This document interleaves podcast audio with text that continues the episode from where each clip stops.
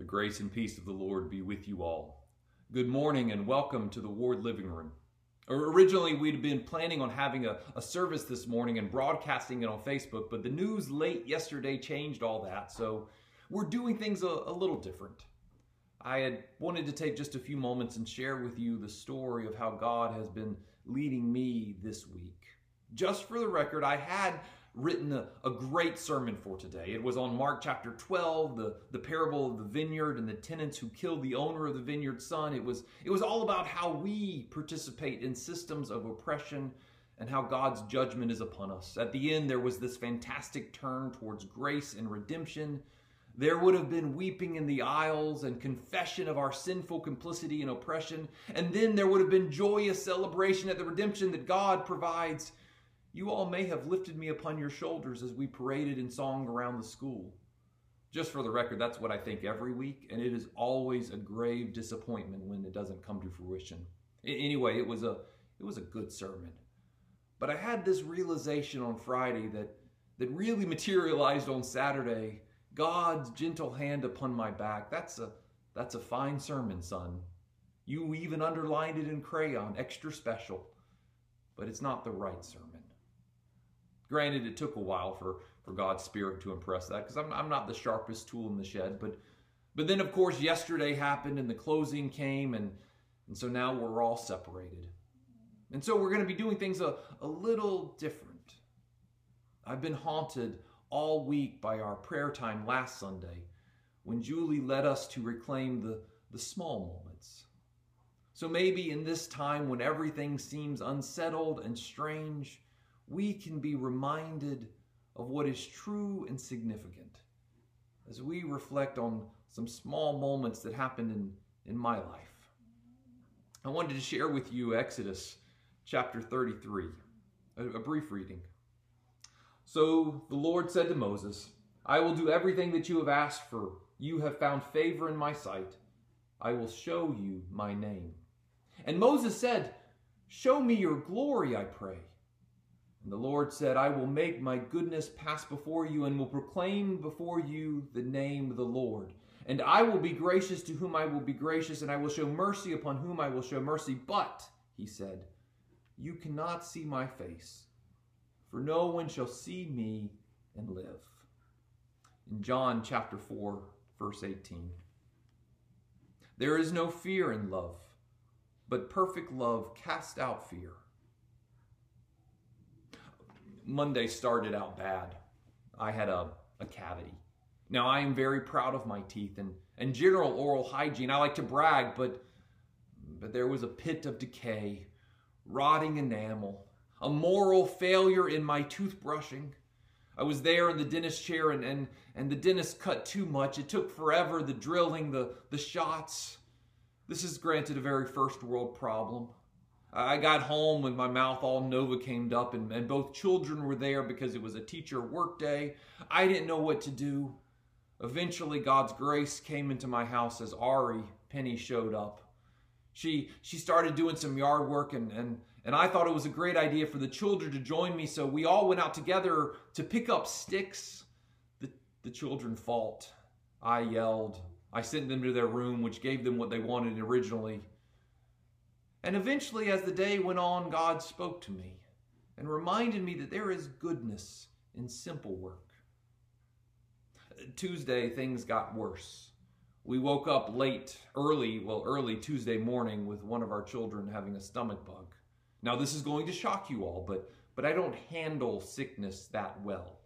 So here I am in the early morning light and I'm panicking. I wouldn't even go into their room. Yvonne's last words to me before she went off to work was, Now they're really not feeling good. Can, can you baby them a bit?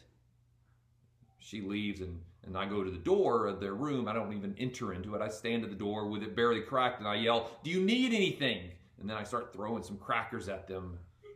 All Tuesday, there was this growing feeling the writing on the wall. Things are getting bad.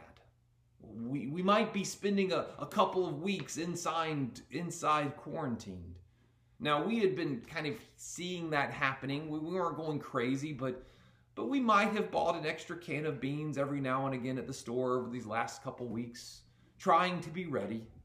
This is how epidemiologists tell you to deal with pandemics. The, the virus can't spread if you're not around other people, and it's better to overreact a little bit now than to underreact and have a much, much more severe problem later. A, a friend of mine is actually at a, a, pretty large and influential church in another town, and he, he has doctors and lawyers and CEOs on his board. And they were having a meeting earlier in the week to plan, and, and one board member expressed this very legitimate frustration at everything that's happening and said, This is all going to blow over and not be a big deal. And another board member who, who just happened to be the vice president of the local hospital spoke up and said, It might, but what if it doesn't? What if all this doesn't blow over? Wouldn't it be better to err on the side of grace? Wednesday night. I'm, I'm going to come back to, to Wednesday morning because it's interesting in hindsight how, in those moments on Wednesday morning, God's presence laid the foundation for what was next. So, so Wednesday night, the, the rumbling started. I was tired and a little anxious. The, the first tremor came that afternoon as Wake County schools canceled all of the field trips that they had planned. We in the Ward household had had several things coming up with our kids, and we had to, to get out our calendars and figure things out.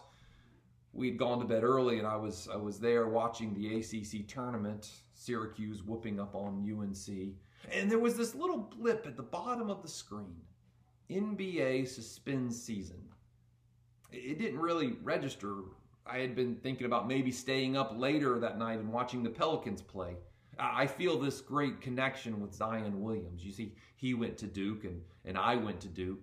He's this phenomenon of athletic power and dominance on the basketball court, and I, uh, I went to Duke.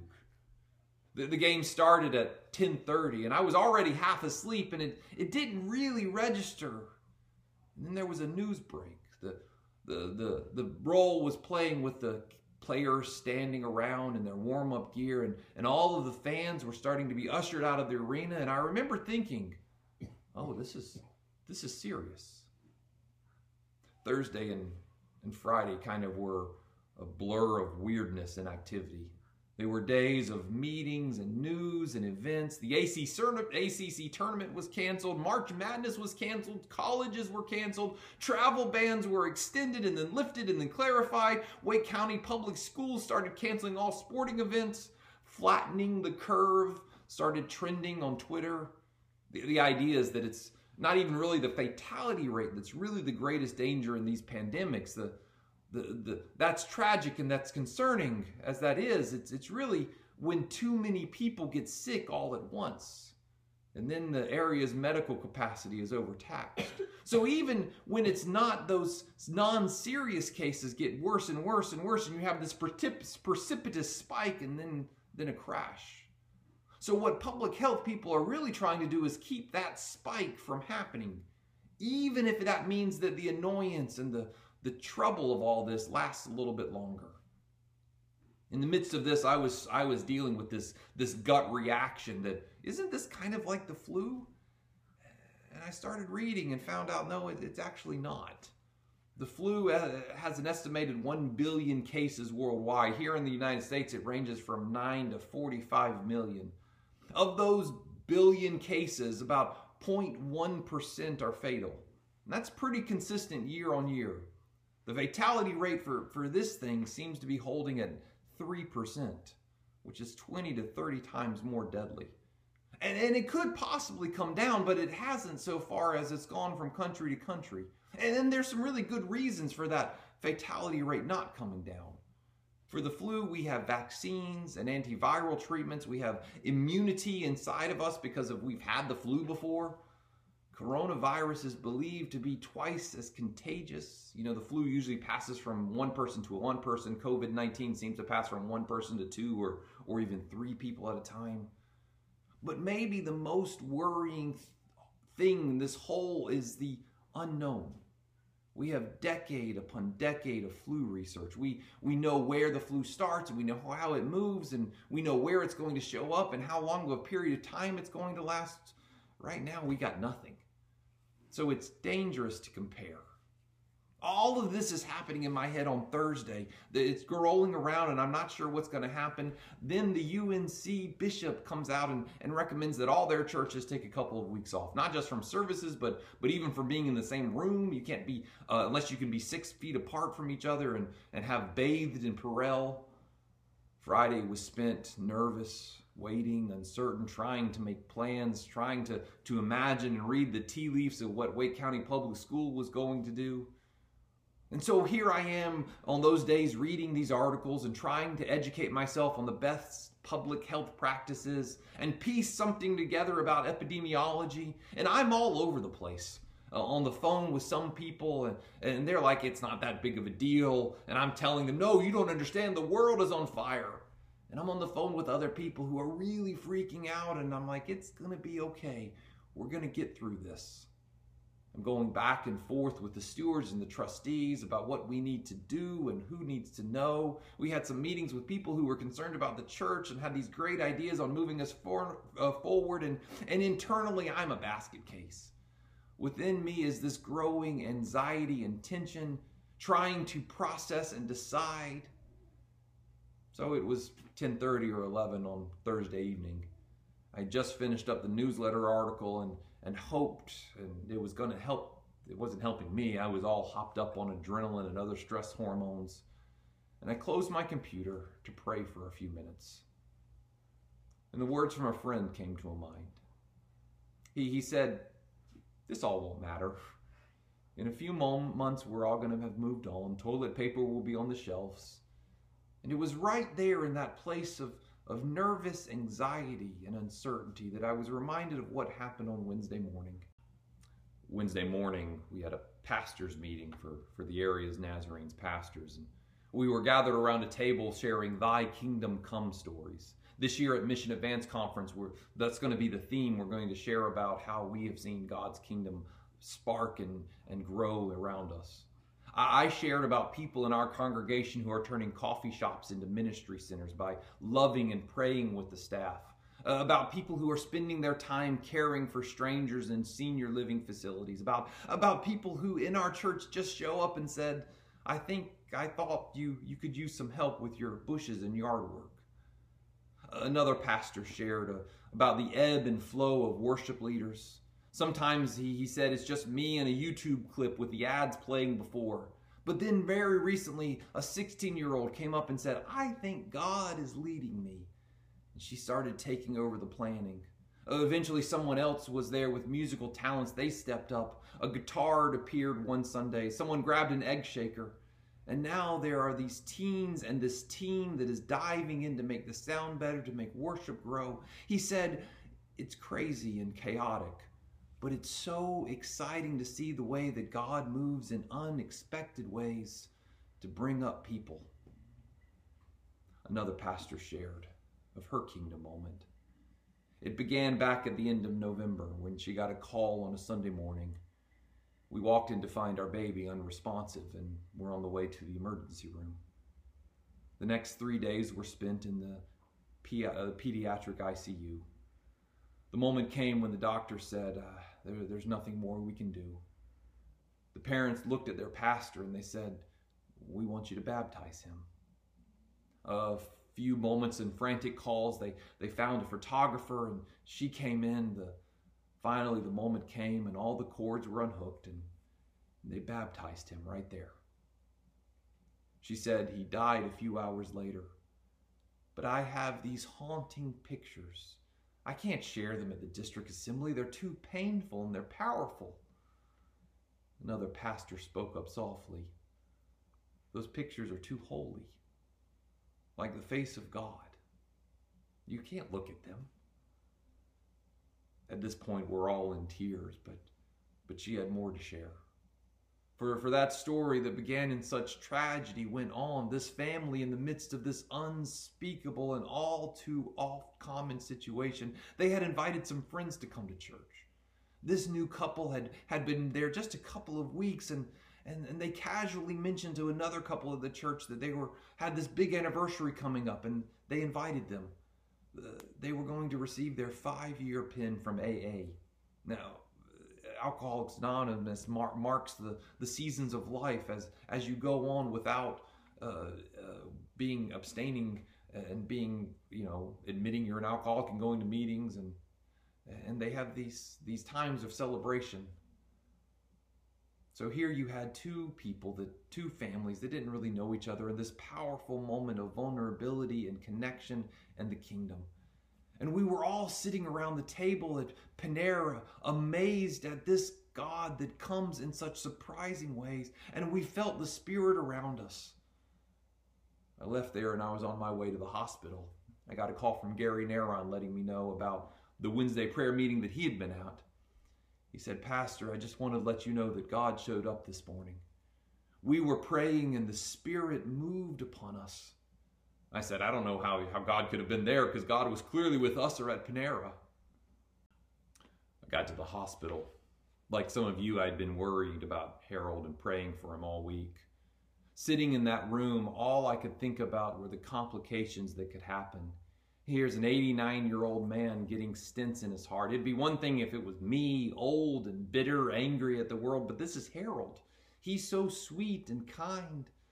I'm, I'm sitting there trying to talk with him about confessing his sins and, and stumbling around the seriousness of all this. He, he, he did his little chuckle and then, and then he got serious. And he looked me right in the eye and he said, Pastor, I hear what you're trying to say, but it's going to be okay. I trust the Lord, and it's going to be okay. Perfect love casts out fear. We might not have a church for a couple weeks, but it's going to be okay. Some of us will probably get this coronavirus, but it's going to be okay. And even if something worse happens and we as a church experience loss, well, we trust in the Lord and it's going to be okay. And when we see the kingdom of God sprouting around us in the most surprising places, in our homes, in our neighborhoods, and even right here on Facebook, we will dance and sing because we have trusted in the Lord and it's going to be okay. Let us pray. And now, O Christ, we pray that your Spirit will be upon us all and may in this time of separation our faith grow. And may we trust in you and hear your voice reminding us that it will be okay. And now may the blessings of God be upon you all on this day of Sunday rest.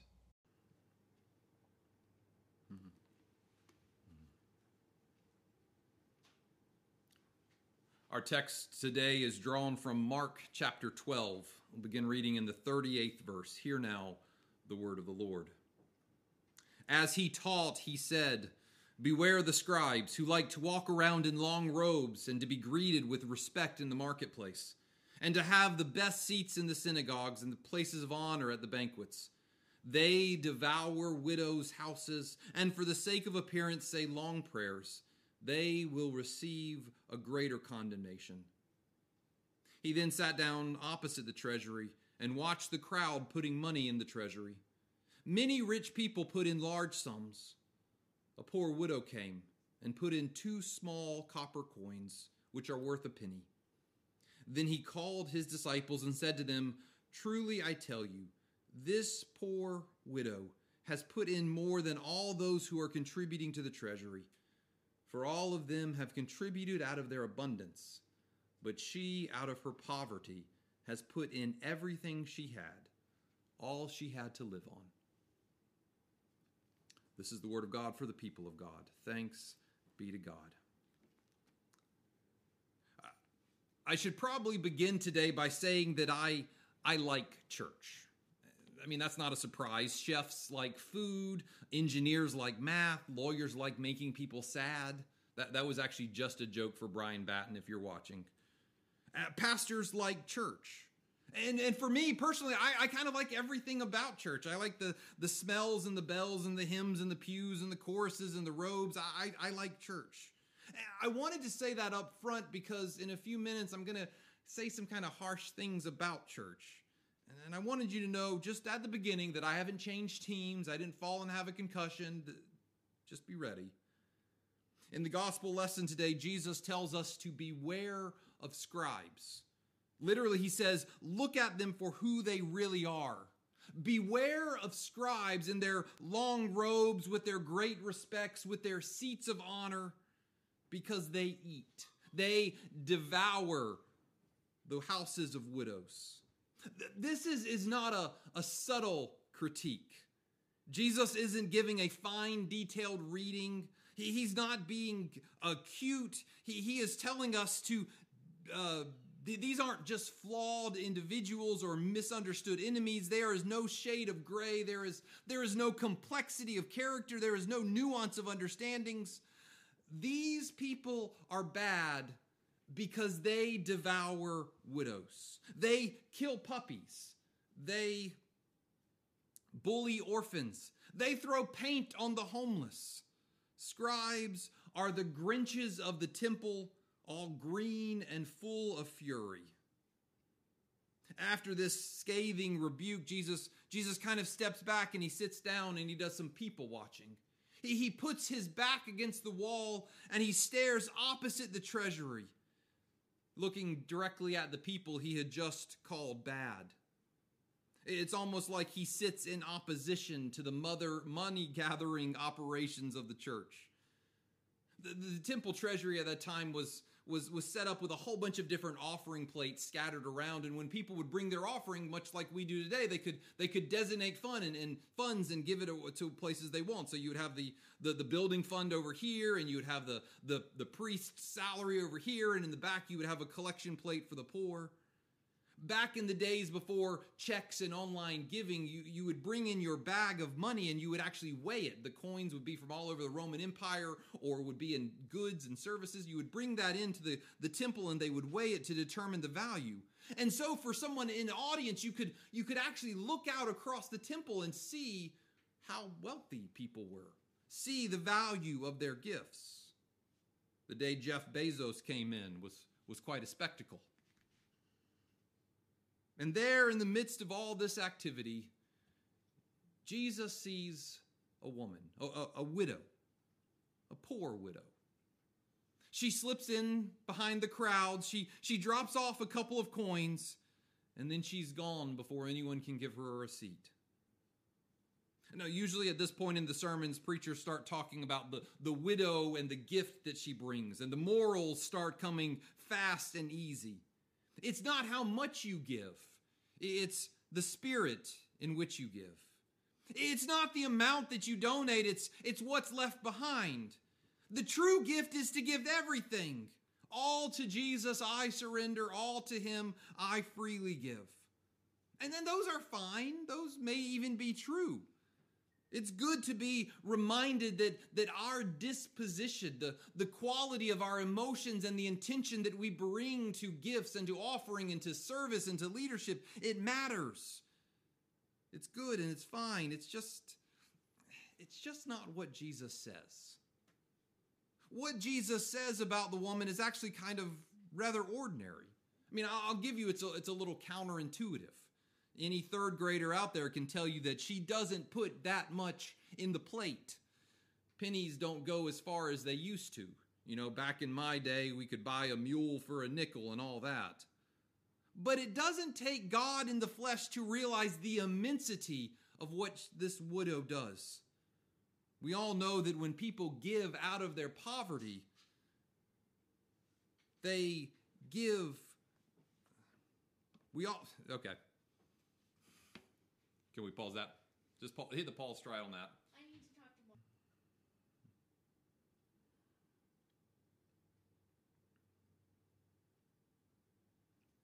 What Jesus says is actually kind of ordinary. I mean, I'll give you it's a little counterintuitive. Any third grader out there can tell you that what that widow puts in isn't that much. Two pennies don't go as far as they used to. But it doesn't take God in the flesh to realize the immensity of her offering. We all know that when people give out of their poverty, when they give all that they have, it means something more. Now, on the other side, there, there's something true that we have seen the, the financial devastation that can happen when people give out of their poverty, when they give too much. We have heard the stories of the poor sending in money to TV preachers, and we, we probably need to add internet preachers since living in glass houses as we are right now. We've heard the stories of those who give gifts to millionaires in fine suits and they can barely pay their bills and we shake our heads and we, we tisk our tongues. Just a few chapters earlier in Mark chapter 7, uh, Jesus is, is confronting some of the religious leaders who were in the midst of taking up an offering. They had a what was called a corban. This was a, a C O R B A N, a corban. This was a, an earmarked offering that you kind of left in your checking account. It was for God, but you still got to use it unless like your neighbor needed something and then oh no that's for god geez, Dad, I would really love to help you out with, with your back surgery, but I've got that dedicated for God. There you had these religious leaders holding back an offering and not giving it to the poor.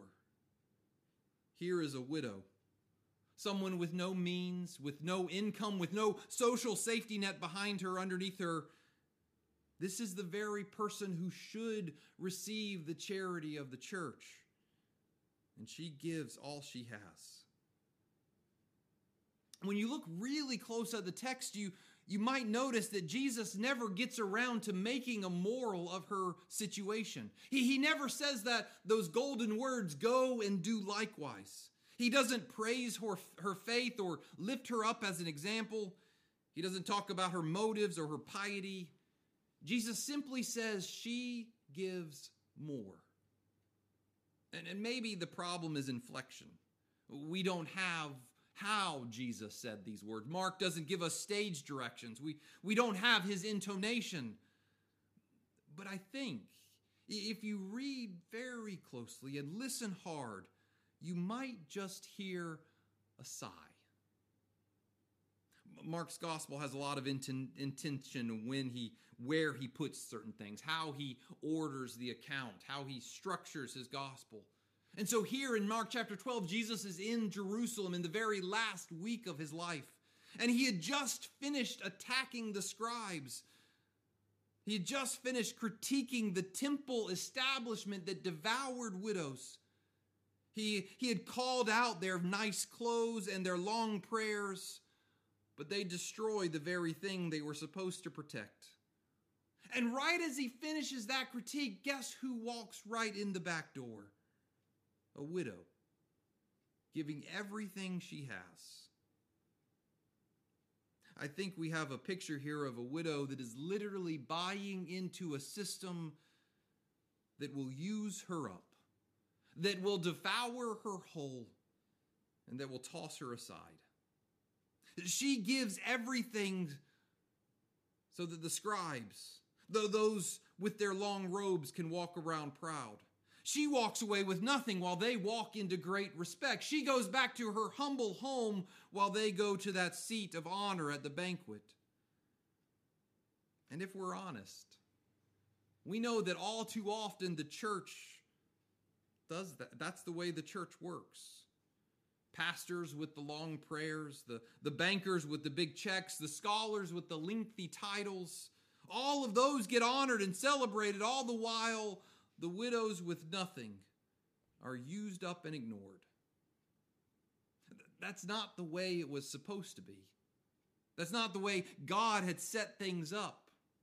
Think with me back to the Ten Commandments. Those, those rules given in the Old Testament are, are structured to give us how we are to take care of each other. I know when you're first reading through the Ten Commandments, all you can think about is, wow, what a drag. You mean I can't kill anybody and curse and covet anymore? Like, where's the fun in life? But the, the, the good thing is that if you start thinking about it for a, a bit, you start realizing that if your neighbors, they stop killing and cursing and coveting, then, then maybe you won't have to do it either. God intended this kingdom that we inhabit to be a place of mutual support and care. We are not isolated individuals clamoring to get ahead and stay afloat. We are a community, a group of people gathered in the mission of love and care. We are a church that cannot love our God unless we love our neighbors. We cannot fulfill the commandments without being intentionally oriented to the poor and the estranged, to the hurting and the orphan, to the widow and the immigrant. And yes, we are people who sometimes get it wrong. We, we set up these hurtful and destructive, these devouring distinctions. We, we draw these lines in the sand and say, you are in and you are out. You are good and you are bad. You are fine, but, but you over there, you need to change. We set up protectionistic policies. We, we want to be seen in those fine robes. We want to lift up those long prayers. We want to be honored at the exclusive tables. We want to be safe, to be protected to put the needs of me and mine above the needs of you and yours.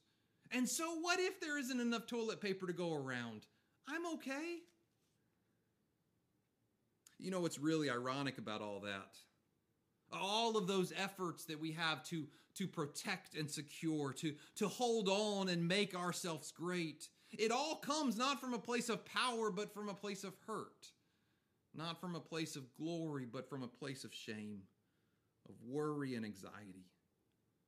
And ironically, it doesn't matter how much you acquire and how much you get and how lofty you become, because you're never going to fill that void.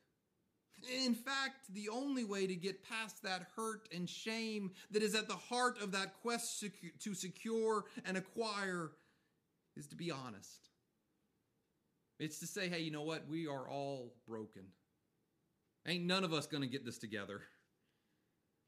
As the old hymn says, Nothing in my hand I bring, simply to thy cross I cling. So maybe this story is a cautionary tale about how easy it is for all of us to cave into our insecurity, to be seduced by the cultural message of scarcity, to be tempted to always look out for number one to build up our kingdoms and increase our storehouses and to neglect our neighbors.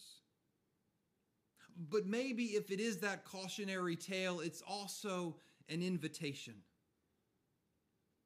for us to leave beside our honest, misguided quests, for us to see ourselves differently, for us to confess our brokenness and to be a people of love and caring that God has called us to be you know, it's it's it's a weird time. The weeks seem to stretch on into months with all the change and uncertainty. Fear is as thick as the pollen in the air. And I know, like, I think many of us know deep down inside that eventually everything's to be okay. That, that this too shall pass. That we as a human species have survived plagues and depressions before.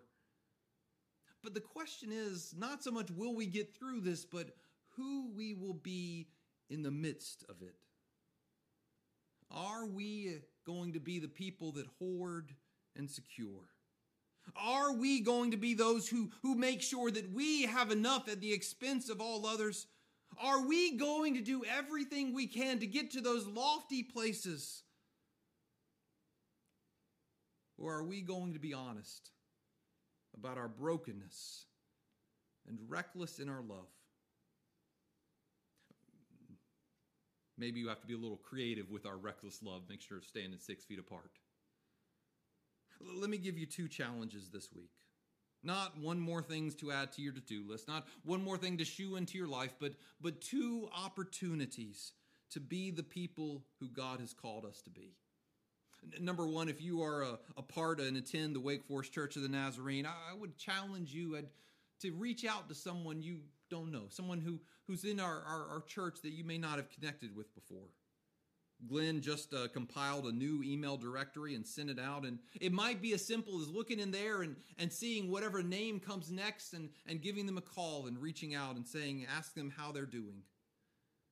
But if two, even if you don't attend our church, let me challenge you this week to love someone. Not one of your friends or one of your family members, not somebody that looks like you, but to love someone else, to reach out and care and support.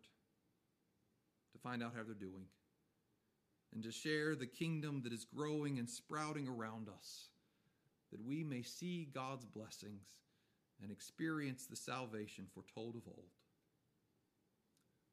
Let us pray. And now, Lord Christ, would you call to us in your mercy that we may follow you with boldness and share your love.